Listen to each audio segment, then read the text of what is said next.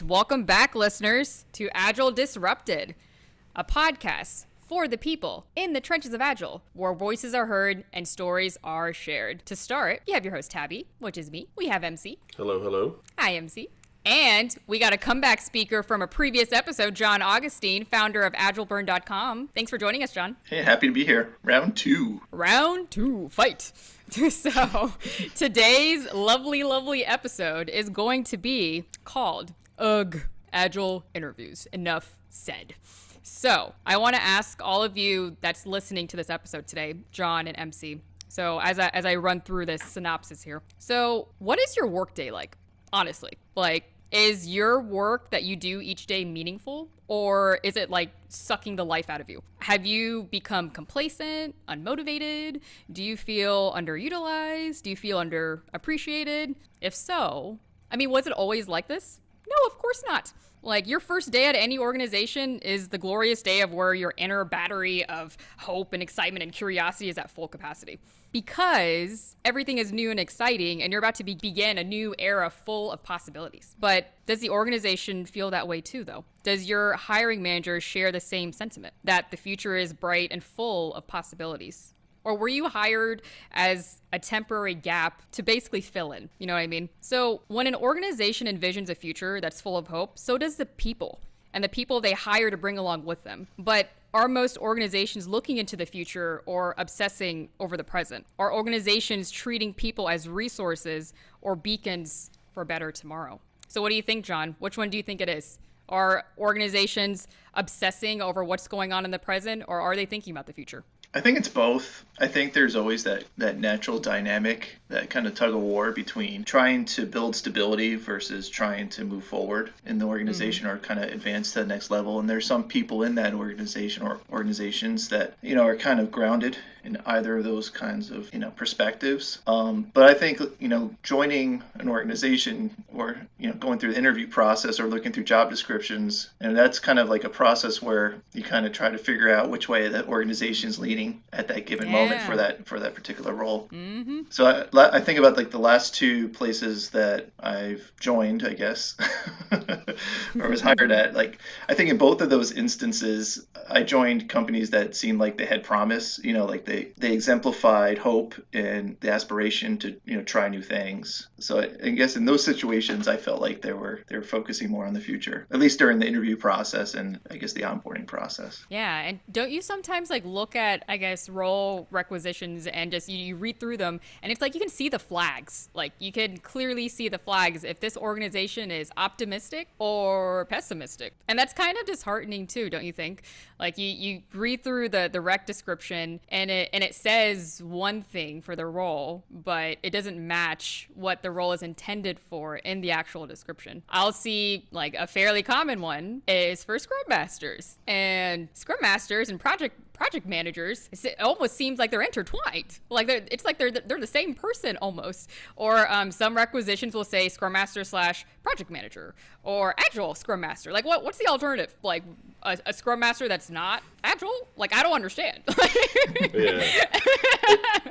It, it's funny. I got um I wrote down some of my notes here. Like so I got a rec the other day for a large large company in Charlotte and yeah. it says the title Project Manager 3 and in parentheses IT Scrum Master. What does that mean? What does that mean, right? And then and and it's it's just bizarre because like I've got like I've got some significant gripes on the recruiting side of things where like I think a lot of recruiters don't know the industry and they're like mm-hmm. leading agilists down the wrong path or they're just lazy. You know what I mean? And yeah. it's just, there's these odd things of just like unprofessionalism and laziness where like the top of your email shouldn't say this is not spam because that raises a red flag right away.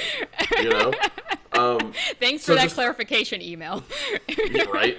Um, so looking at that posting, right, uh, it said things like manages projects, and one thing that, that I think a lot of people might differ over, like it, it said facilitates the sizing of stories during planning sprint, backlog mm. grooming, or sprint planning sessions. I'm like, what is planning sprint versus sprint versus planning sprint session? What the hell? You know, but at the same time, um, like backlog grooming's not for me. So I see other recs where it says, you know, um, runs the backlog grooming session. Like that's not for me. That's for the product owner. So they know what the hell to put in their backlog. So you know, or like oh, manages the budgets, deve- or the the standard develops and maintains a productive relationship with insert business title here, and it's like, Ha. are you guys just copy pasting this stuff? Like They totally when I are. re- well, when I read that, I'm like, you don't want a Scrum Master or an Agilist, or you don't you don't want a change agent, right? To use the terrible buzz buzzword. Um, you want a you want a project manager who's going to run ceremonies. That's what it's that's what it reads like. And when I Mm-hmm. see those, I'm like, nah, I'm good. Like even if I'm even if I'm looking, I'm like, nope, not for me, because I'm gonna get bored there and leave after three or four months. Yeah, and it's like they they like put a rec together like it's Frankenstein. Like uh, we're gonna put a little bit of this rec in here. We're gonna put a little bit of agile coaching in here, a little bit of project manager. Oh, and let's just throw in product owner. Let's just make it like a Franken Frankenstein version of of a role. But I interrupted you, John. Go ahead. Well, yeah, I I don't think. I mean, to I think to your original point or question, Tabby, I don't think that's really an example of pessimism on the organization side because I think MC's point that situation that situation is to me an example of laziness. You know, where that recruiter didn't have a good conversation about what these roles are in order to really try to attract a particular kind of person, and also it's maybe an example of like a hiring manager who's saying, "Oh, well, if I'm going to get a scrum master, let's throw a little project manager on top of that. You know, sprinkle a little mm. BA, maybe. You know, try to get that you know jack of all trades, which ultimately creates a person who has conflict maybe once they show up because they, you know, they have multiple purposes. You know, but I think Yeah. all that creates pessimism. I think you know for people who mm. are looking for like a good true scrum master role when they see these kinds of things you know it's kind of it's kind of discouraging because like oh because like maybe you'd be interested in the organization and then you read that job description and then you're like Ugh, well maybe they don't really know if they want a person like me so kind of Right. i think it kind of bums you out a little bit If I Yeah. see manages budget, I'm out. Like that's a that's a immediate no. I'm good. yep Like Exactly. you know, um, oh, on the lazy front today. So this happened to today, where Mm. I got I got a rec, and I read Uh-huh. through the description, and I and like the first line, I'm like, did someone just send me a rec for the company that I'm currently working for? so like to me that was like a lean in moment. Like i leaned in. I was like oh what, what like what is this? Is there is there another company here that does this? Um so then i start reading it and and i was like you know what? I'm not gonna ignore this so i re- replied i was like hey who's You the this sounds it? really yeah i was like what's the company this sounds really interesting and Yeah. he said it and i was like oh yeah i'm still here and i'm gonna be here for the foreseeable future My and like, God. the response back was, "Oh, dot dot dot. Your profile in my system must be outdated." And I'm like, "Why didn't you look at LinkedIn before cold emailing Right. me?" Like, Why are you looking at an old profile? Do your due diligence, man. Like, oh, like, and okay, so you touched on something, John, where like maybe the recruiter is misrepresenting the company on a pessimism pessimistic front. Are we assuming that most requisitions are being posted by, just by the recruiter, or is it a copy and paste from the organization? How do we know? I don't think we know, but I don't know. Yeah. The, the more and more I kind of look into job descriptions and you know talk to recruiters here and there, the more and mm-hmm. more I feel they're the middleman in the sense that Yeah. you know they're trying to please the client, and so maybe the client comes up with a job description based on you know their understanding of the role, and you know to, at what point does the recruiter say, "Sorry, you got it wrong, client"? You know, Yeah. there's going to be some kind of diplomacy there. So I don't know. I, I don't know. My gut feels it's more of like don't shoot the messenger situation. but I think you bring up a really good point, John, around being the middleman and, and understanding that hey, company, you've you've got it wrong, right? Because I've worked with a handful of recruiters where I like greatly respect the approach that they take because they don't send me a job description. They send me, hey, I'm looking to fill this type of a role at this type of a company. And when I speak to the hiring manager, it sounds like they're really looking for an individual who has these types of traits and could come in and work with two or three teams and do these types of things. And it's like conversational. And then when you bite on that on that lead, then they send you the job description and say, let's set up a call and talk. And I think those are the types of people who are doing two things. They're taking the they're they're going through the effort to understand the industry and be able to translate like bad HR, not not bad, outdated HR speak into mm-hmm. what like we need to see in the market today. And then they they put forth the effort to portray the role for what it really is and not uh, and not what the posting says. Because um, for every recruiter that I've talked to they're like yeah I have breakfast with the hiring manager you know once a month to get a good understanding of how the wheels are really turning. And those are the type of folks where I will like go out of my way to work with them. Because I because I'll ask you know so when you spoke with the hiring manager you know what's the culture like? How's it evolved? Something that you're never going to see in a posting and you can tell when they're like bullshitting their way through that answer and give you, you Oh, know, yeah. kind of a kind of a BS statement. I'm like, cool, you're you're not engaged. You're just trying to get a warm body and make your little thirty percent off the top. Exactly. And it, it's so hard. Like, let's just be real here. It is so hard to find a good recruiter. As much as it is to hard, as hard it is to find a good agile professional, like a good product owner or a good scrum master. And what does good really, really mean, right? Good may be subjective to the, the eye of the beholder. But I think what I've noticed over a, a few trends with organizations is that they may be going through painful, painful transformations. And I like to call them fragile transformations versus agile transformations. And when when they're going through that, that immediately like seeps into the job description. You can you can see that from like a mile away. So it does that mean the organization is pessimistic or they're just in a temporary painful period in their I guess in their journey of their agile transformation and they're just looking for help. Like they're just like waving a white flag, like they're they're trying to get people to come like help them out in this painful transformation. But again, that that brings me back to the same point. Like, are we being optimistic about the future or are we just filling in gaps? Are we treating people like resources? Then just say it. Just say we're going through Yeah. a troublesome agile transformation and we need a strong individual to come in and help guide the ship. I'm pretty like like what's the old southern phrase? You can catch more bees with honey than vinegar. Like don't give me this watered down shit. Like give me the real.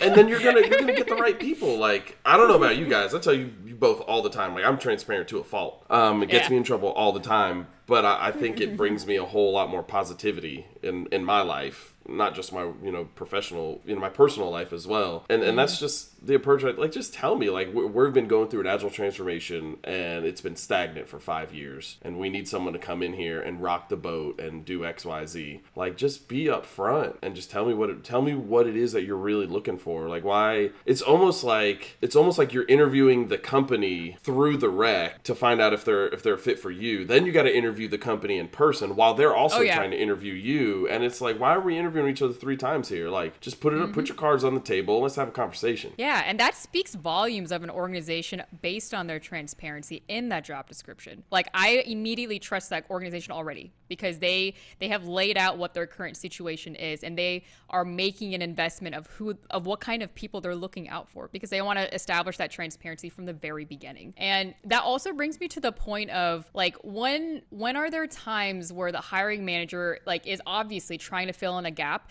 and they just they have no interest in like into the future. They are so bogged down and like I guess so lost in their paradigm of problems that they're just looking for a specific kind of person, a specific kind of scrum master that's going to play project manager and check all these boxes, but they're not looking for talent retention at all. Like they're they're not looking that far ahead into the future because maybe the organization's pessimism has jaded their ability to look into the future. So that's that's also another factor too. But um, what do you think, John? You look like you're deep in thought. Well, I mean, there are instances where you just need somebody, you know, like if, you know, somebody leaves the organization and you have to fill that space because, you know, mm-hmm. there are things in motion. And, you know, when I think about like certain agile frameworks, you know, some, you know, when I think about like the big scaling framework, to me, that's a very structured, execution focused framework.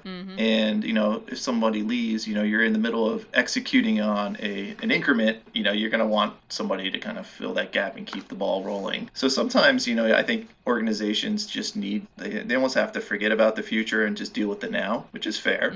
Um, but I think to MC's point, you know, be transparent, you know, be transparent about that, you know, say, hey, right now, you know, we got, we have to solve for X and Y, but, you know, later on, you know, maybe we can kind of work on, you know, on Z and maybe a couple of your ideas even. But I think that's when I when I think about job descriptions that have an emphasis on execution. So I, when I see a lot of words like budget or project manager in the job description, I think one of two things. One is you know they're kind of stuck maybe in a place where they they need something from an execution point of view like they're trying maybe they're feeling pressure or there's something going on but also like when you i think when you see those words it exemplifies where they are in their transformation mm-hmm. so in a way like when you see those words it's almost like they're asking for help indirectly yeah. I, well i guess you have to to your point of optimism you kind of have to hope they're asking for help saying, here's where we are right now, but help us get out of this, help us Scrum Master by helping us get out of this kind of project mode and move more to a product, you know, value, you know, kind of flow mindset. I'm glad you bring that up, John, because it, it actually makes me reflect on some of the stuff I just said a few minutes ago, right? I think I am personally at a place in my career where I'm not interested in the traditional transformation where we're significantly struggling to do X, Y, Z. Like, I've been there, I've got those scars and battle wounds. I'm not trying to fight uphill anymore. I'm trying mm-hmm. to get to a place where we're trying to build a new road, right? We, we've gone through the slog, or, or if you look at like the Virginia Satir curve, right? Like we're on the upswing. I'm not interested in the downswing anymore. Been there, done that. So I'm glad you bring that up, John, because I think, and the reason I say that is I think when I take my approach and thought process regarding the the job postings that I get, I can see if, if I put them on a, on a Satir curve, um, which for those if, if you're listening, you're not familiar with that. It's basically you know you're you're here where you're at, and then as you start to curve down, that's where your transformation happens, and over time you're going to curve back up. I think I look for those postings that are starting on the uh, starting on the upswing or already up on the upswing, and they're getting ready for their next curve, right? Because it's it's not you're not always going to go up, you're going to curve again. But so one thing though, just switch gears here, that I'm super interested in, and, and I know as we pregame this, um, you brought this up, Tabby, and and when we listened to the Simon Sinek interview with Brian Collins, you know they talked about culture fit yes. and how on. So we've talked a lot about the recruiting side. So let's transition to the interview side of it a little bit because it's mm-hmm. it, it's a whole nother dynamic. And I think a lot of places they like, and I've worked at places like this where it's like culture fit over everything else. And oh. I think I think that works when you're still a startup, and I yeah. think that works when you've got like 20, 30 people, right? Which is still kind of a startup but once you start topping, you know, three figures of employees, I think that like pressure and drive towards culture fit creates these clicks within the culture. And I think that has more negative benefits than not. Tabby, I know you've got big thoughts on this. Oh, yeah, big time. So I will share with you all a story. Okay. So I was the underdog growing up. I will always be the underdog deep, deep in my roots. So when an organization is like, let's say they're they're interviewing me, um, and they they're they're looking for a specific archetype of a person. And it starts pushing into this metaphor of oh we want this we want this binary carbon copy of all the people that we have in this organization. We're not interested in what you're trying to bring. Like really? Is that really culture fit or culture click? Like you, you're not good enough. I'm, I'm sorry said person. Like you don't you don't fit the bill. Like we're, we're just gonna play the mean girl card and like you, you just go on your way. So i i bring that up because that's very disheartening because when when we're hiring people we're hiring for the future right? We should be hiring people to bring in a culture contribution to build this community that is obviously diverse but also brings insight that we weren't even even thought of. And how often does that happen? Like you you come into an interview and um you start to see flags, like not the good kind, but the flags of where they're looking for a specific kind of person and they're asking you specific questions so so that you answer it a certain way so they can check some boxes in their head if you're a good culture fit. And uh, I mean, again, that's very disheartening because an organization that's optimistic about the future isn't looking for a specific outcome. So why should they be looking for a specific culture that fits the existing bill when that's ever changing as it is? But I'm going to ask you that question, John. What do you think? I don't know. Like culture, I guess is such a big word. But like if you just, you know, if I think about like um, Bob Galen, I think he kind of had a podcast recently where he talked about like the key things that he looks for in an interview. And he mentioned three things, but two things come to mind like attitude and aptitude. But like the attitude part to me is like the cultural piece of it you know? So i mean like how much how much can you really gauge about a person personally or even the you know how much can you gauge about an organization during like an interview that maybe takes one hour? If you're lucky maybe two. I mean how, how how deep can you go to really understand if you know you feel like you're aligned? But attitude on both sides of the fence i think can be picked up in those conversations and to me, that's probably the only thing that defines culture, or the only thing that maybe you could probably define as culture, you know, during that brief exchange. Um, so like an interviewer sits down with somebody and they're just just a bummer, and they're looking for somebody to help them grow the organization, and you know that person's like, oh, you know, my last job sucked or whatever. That just, I, and, and maybe that person just had a bad day, but if they're not expressing some kind of positive attitude then I think it's fair to say that person doesn't have a cultural fit. But I don't know how far, you, how much further you can go. Yeah, and you could see it from from both sides too, because you have to interview like you're you're being interviewed, but you're also interviewing the the company and the organization. And when you think about that, and you you think about a future future relationship with this hiring manager. Let's say like you're trying to envision your future. Isn't it important for hiring managers to teach like new hires to envision their own future for themselves. And to to have them build a confidence about that same future. Because otherwise they might feel like they're they're hired to do a specific task and they are limiting themselves. Like that's that's all they're hired to do. Like why would they invest into a growth mindset if that wasn't even expected of them? And i think we're not in a role to be stagnant forever. You no, know what i mean? not like at all. like I, and i think that's where especially when you're doing like contractor contingent worker type stuff I think that's where the industry really needs to change, and it might not it might not just be for agilists and scrum masters. It might just be for every role. Everyone. You, know? um, you gotta you gotta build your people in one way, shape, or form, um, whether they're consultants or contingent workers or FTEs. So I think that's a really big part as well. And and on the culture fit side of stuff, I know one of the really cool things that that Brian Collins alluded to in the conversation um, he had with Simon Sinek was it's not just the are they a culture fit, but it's also like the input that they can bring to the culture. So I think when we're when we evaluate culture fits, I think what winds up happening is we look for you know the the same type of person that's already there. But I think like the chal- the challenging side of that is okay, what is this person's mindset? If we can assess it somehow in this meeting, what does that bring to the community? Will that jive with the community? Will they challenge some people in the community? Like I know, um, you know, obviously, you know, we all work together, and I've interviewed people, um, and you both were not a part of the interview process, and you both crossed my mind at certain points during as I'm talking to these candidates and say. How would this person jive with Tabby? Like I'm noticing some X, Oh Y, Z about a, about a you're you're putting me here. into the scenario. That's not a good outcome, man. Like you just don't know. How fast is Tabby gonna rub this person the wrong way with her bubbly personality? Thanks, Um, MC. I really appreciate that.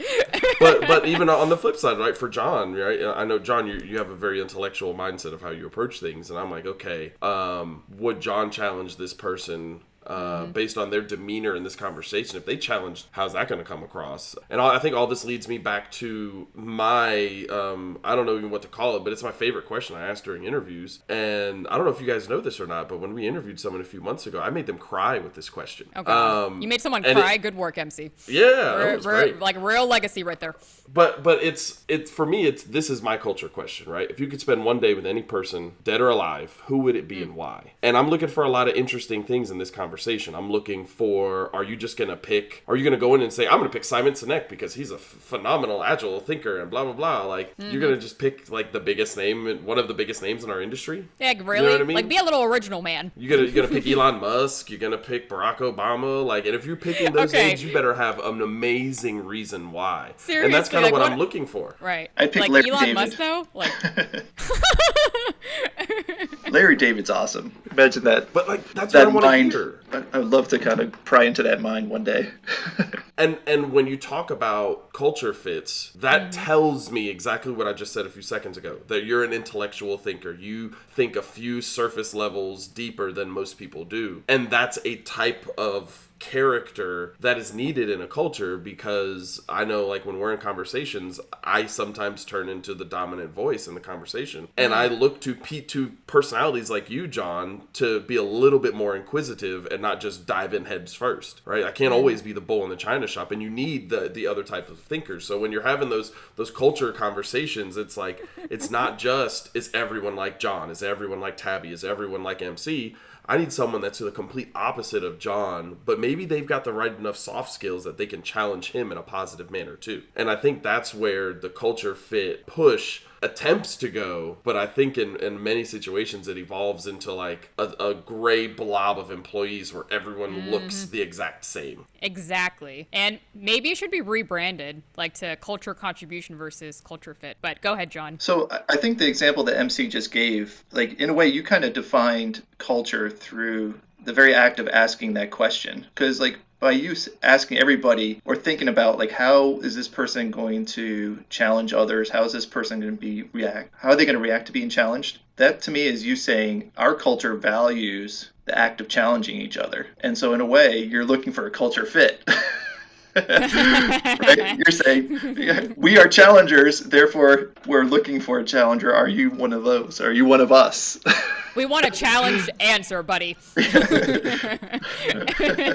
It's a good point. I, I think Yeah. though, um, you know, when we talk about you, brought- you brought up earlier, John, about like, uh, are you just trying to fill a gap, right? Sometimes you just need that gap. Other times, you know, again, going all the way back to what you were talking about before, Tabby, are we just resources or are we looking to the future, right? Um, there, are, there comes a time, there's an inflection point when you're building an organization where you say, okay, cool. Do I need to hire another XYZ or do I need to bring someone in here who's gonna stir some shit because we need it because we're we're we're getting complacent and and I, it's interesting. I know for me personally, there are times in my career when I feel like I'm getting complacent in a job, and that's Uh-huh. when I'm like, all right, cool, it's time to like tighten the belt another notch, and we're about to create a new project for me because I'm getting complacent and I'm getting lazy, right? Just like the recruiters. Yeah, and I know this is kind of turning into like a Brian Collins fan club, but like I mean, the man was on point in that episode. Like I like we're just kind of giving kudos to him. But a, a quote that like really hit me hard is what when he mentioned um that like when when the people that he hires become these gladiators and these all-stars and they move on to bigger and better things. Simon Sinek kind of talks about like how do you feel about that? Like you hire people and then they become great and then they leave you. And he basically responds with like the grass isn't necessarily greener on the other side. It's greener where you water it. And I just I think that's so profound because I know that when I guess interviewees are going into the job market, is that grass going to be watered? Maybe you're maybe you're not looking for like the perfect golden ticket to like the Willy Wonka factory, but um you're you're hoping as much as they are. Like they're they're hoping for an optimistic future, but are they actually going to plan for that future? Are they making efforts for that future? And I think that's very important in that it, basically in that conversation that you have with your hiring manager. And um, I'll share with you both a story of mine where I this was a, a learning experience for me. And if I hadn't gone through this, gone through this, I wouldn't have like be able to see the flags and interviews that I see now. And I I went through an interview and the like the title was so vague and redundant. It, it was called consultant. I'm like the the hell does a consultant mean? Like that could be like that could be a giant umbrella for all things in the world. That could be a consultant for Tony Stark for all I know. So like consultant and like they, I looked at the job description and it had some elements like of Scrum Master responsibilities, but it, I was such a novice that like I just kind of ignored the other flags of the project manage, manager expectations. So fast like fast forward, I nail the interview, I get there, and the office, holy shit! Like the, the office doesn't even match the job description. Like it's a satellite office. They didn't even mention that, and like the the environment is very toxic. Obviously, it's a it's a pessimistic organization. You could just tell by the energy. And long story short, I didn't I didn't stay there very long, but it made me reflect on what were they thinking in the interview? Why did obviously they wanted a specific kind of person to complete a specific kind of task and maybe they hired me as a vessel of for tasks. They weren't even treating me like a person. They hired me to just complete a task, not have a full thought process and contribute to a culture because when I joined the office, I'll tell you, I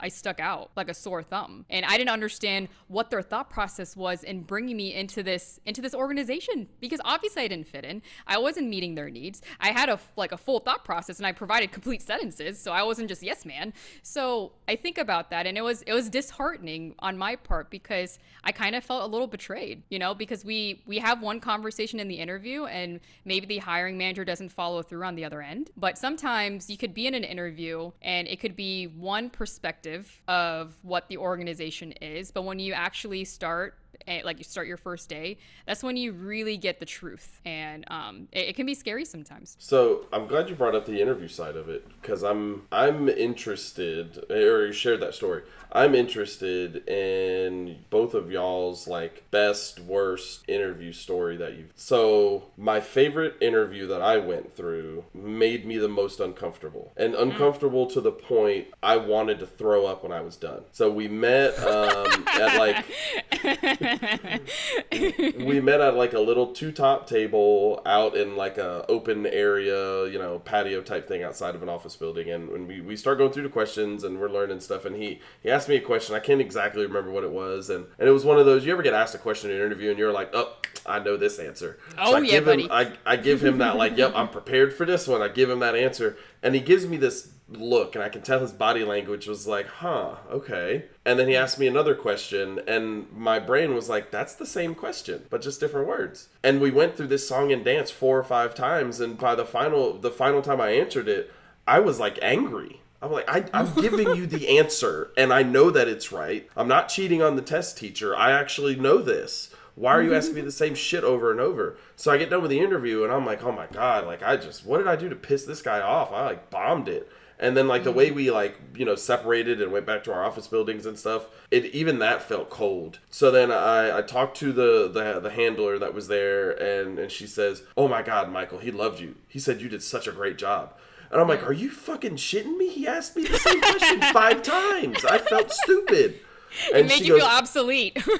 yeah, and and I said that, and she and she laughed and she says, "Yeah, he was just trying to rattle you. He wanted to see if you actually knew something, a- and if you could mm. Answer a different question that was the same question but come to the same conclusion. He wanted to make sure you weren't just like memorizing, you know, the Scrum Master shall X Y Z. And I was like, that's cool, but like, tell me that. Like, you know, it, it, it, it's like I hated the interview because I felt so bad, but then I loved it because I was like, oh, okay, I see. Like, and that's what when I do my interviews, that's the approach that I try to take. How can I make sure this person's not BSing me? Because I've got an hour, two tops. Um, You know, if it's early or if it's later in the process. So, um, John, what are what are your thoughts? What is one of your favorite or worst, least favorite like interviews you've gone through?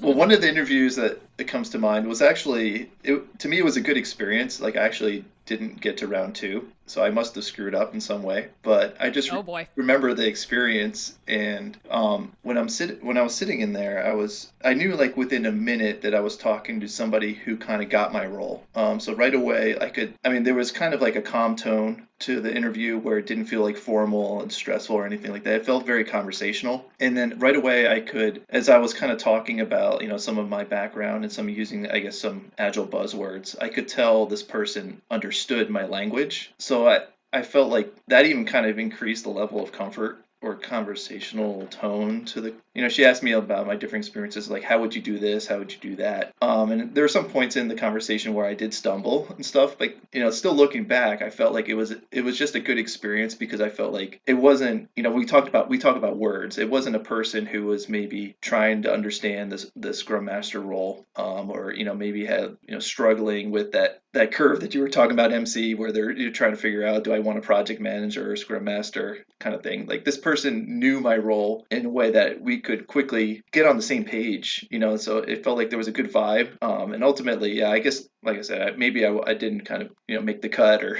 or said something stupid but in a way, I felt it was a good experience because that I, I don't know. I felt like that person, through their experience, you know, and their familiarity with my role, they were prepared to have that conversation with me. Looking back, it felt good. Nice, Tabby. What you think? Man, I'm glad I got time to like think about this. Thanks for thanks for asking me and like ask, like waiting till the last minute. I, I, now I know how this feels. Um, so my last interview experience was quite comical because uh, I like I actually had to move out of state to into the unknown to a city I've never been to. I don't know anybody. So the interview was this weekend trip that I made, right? And uh, I was just kind of humoring it for the most part. And the interview process was was very impressive because I didn't expect the format to be in this speed dating kind of fashion. Like I was very much challenged, and I like it really um, honed in my improv skills. I kind of like tabled for a couple of years, but like it really came back during that interview because you got like like five ten minutes to like answer these questions questions, and um, they just they just keep coming. So I was I was very engaged and very excited, oddly, in this interview. Like I didn't feel like it was a conversation that was just dragging on for like hours and we keep repeating ourselves. It was I was actually being tested, and I think me as a person, um, I love being challenged in a conversation. I am all for witty banter. So if if you're like challenging me to give a response in five seconds, I am all for it. Like game on. So I particularly liked that interview because it wasn't it wasn't focused on content. It was fo- it was more focused on thinking on your feet because isn't that kind of how life is? You get thrown into like some some BS and it gets thrown at you and you just you just have to think on your feet, but you want to think things through. And it puts you in a, a in a challenging spot to have that balance. Um that and this interview was probably like my my last one. Um and I just I distinctly remember it because I look like it was a big group, right? And um the other people were very very serious in this interview. Like they they had this serious tone and the serious face on and I'm just like having a ball. like I was like I was having a good time throughout the entire process, but I I definitely liked it and the, the format was very good in the, in a way that it kept you engaged versus sitting in a chair for 4 hours trying to like j- just get through the interview and just and just 4 hours talking to a person is just very exhausting. But that's that's the inner ambivert coming out from from my stand. but Nice, I yes. like it. So I'm gonna ask you both one more question with with the content that we have today. So and this is about this is biased towards us because all three of us are senior agilists. So when you see recs on LinkedIn or like whatever job posting site, um, typically you, you look at the rec and then like you immediately like Glassdoor the organization. Like it does the rec like is the rec a little too optimistic and you just kind of like you fact check them a little bit like if the is the organization at a 2.5 out of 5 like it's not a good sign so you look at the rec and like they have all these different versions of the scrum master. Like the other day i saw this rec for senior associate scrum master and i just i, did, I didn't understand. Like w- w- which one is it? Is it is it senior scrum master or associate scrum master? And then that that thought process turned into what's the difference?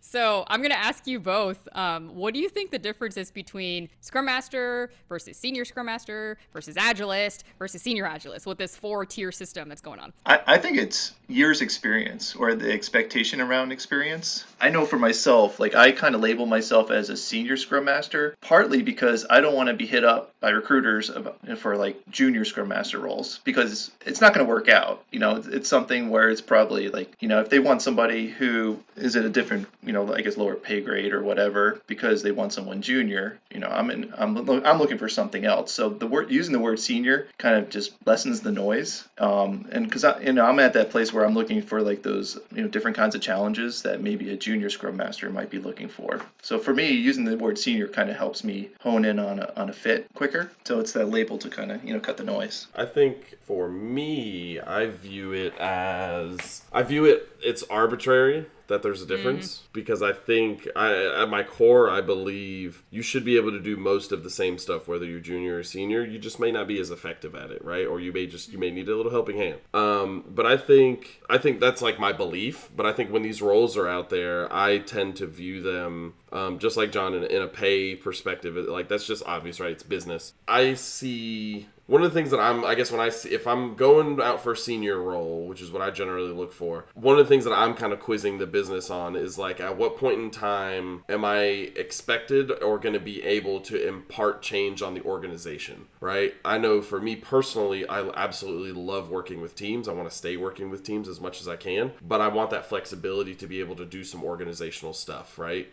Um, I think it kind of goes back to what we were talking about before. Where it's like, oh man, I'm stagnating. Let me create an organizational project and then fall back, fall back to my teams for a little while. Um, Yeah. So that's kind of where I see the difference at when you talk senior, and uh, I don't see a difference between Scrum Master, Agilist, Agile Coach. I think that's all bullshit HR. Uh, I think it's all it's all the same damn job. You might be this, you might be team centric. This person might be executive centric. It's the same damn thing um, in my eyes. So I just view the senior as kind of like the HR way of saying like you're going to have an opportunity to do a little bit more than just work on teams and just facilitate the ceremonies and manage the my God. budget and do all the project manager shit. I agree. And just, it puts people in a box. It, it just does. I mean, let's just call it that, okay? Like when you have a tier system for a role, that's de- like it's just it's a dedicated role in the Scrum guide, people. Like it, there's no version one, version two, version three, and then like when you get hired as like, oh, you're you're a senior Scrum master, and you have junior Scrum masters underneath you, you think they're not going to change? So what happens when they are no longer a junior Scrum master? Do, do they have to s- remain in their actual title when they're actually a senior? Like that's why the the tier system is flawed because Scrum masters grow. Like any any wonderful wonderful Scrum master out there will have a team. They will grow from that team, and the teams make us grow because as Scrum masters, we are inherently also looking at a future. We're looking at a future of how we can make this team successful, and we already know that future is present, and we recognize it.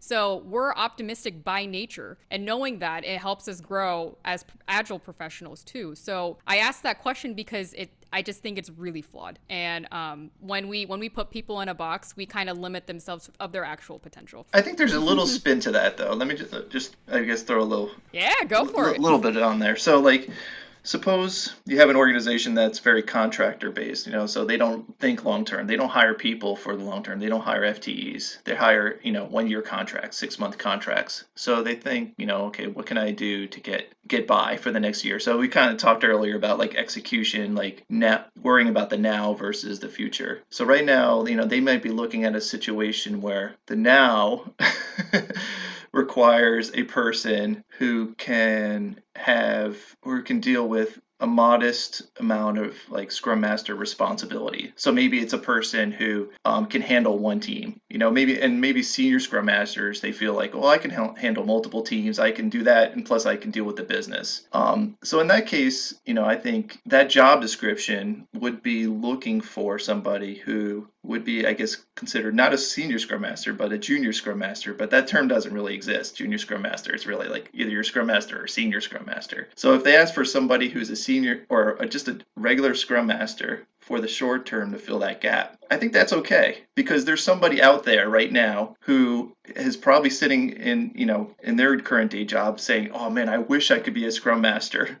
if I could only get the chance." You know that that first year chance, you know, to kind of you know get the calluses that MC was talking about earlier. Um, you know, so those people, you know, they'll kind of they'll embrace the junior scrum master role or that, and that's I think that's okay. So I think in those cases, it's okay to like differentiate senior versus regular scrum master because I think the circumstances require somebody with maybe a smaller scope and there's a person out there who wants that smaller scope. They just want to get, you know, some basic experience to maybe even know if that's the career path that they want. I think that's fair. I mean, organizations kind of need to know what they're hiring for. You, you, you. it- It's just business, right? That's just the nature of the business. You're, you're, you may have a team that has an opening, and you're like, all right, I need like a strategic thinker in here because they need to challenge the product side over here because they just they're missing the boat. So I need to bring in somebody with the right skill set who maybe they've got product experience and and I need them to come in here and maybe I need them to do more a little more consulting than than facilitating. Um, or uh, hey, I got a team that's like getting ready to go to support. They got about 6 to 8 months left. These I just need a body to keep the to keep the wheels on. But to your point, Yeah. Tabby, eventually that person might like being a scrum master and the scrum master role by definition is a learning, you know, growing organism.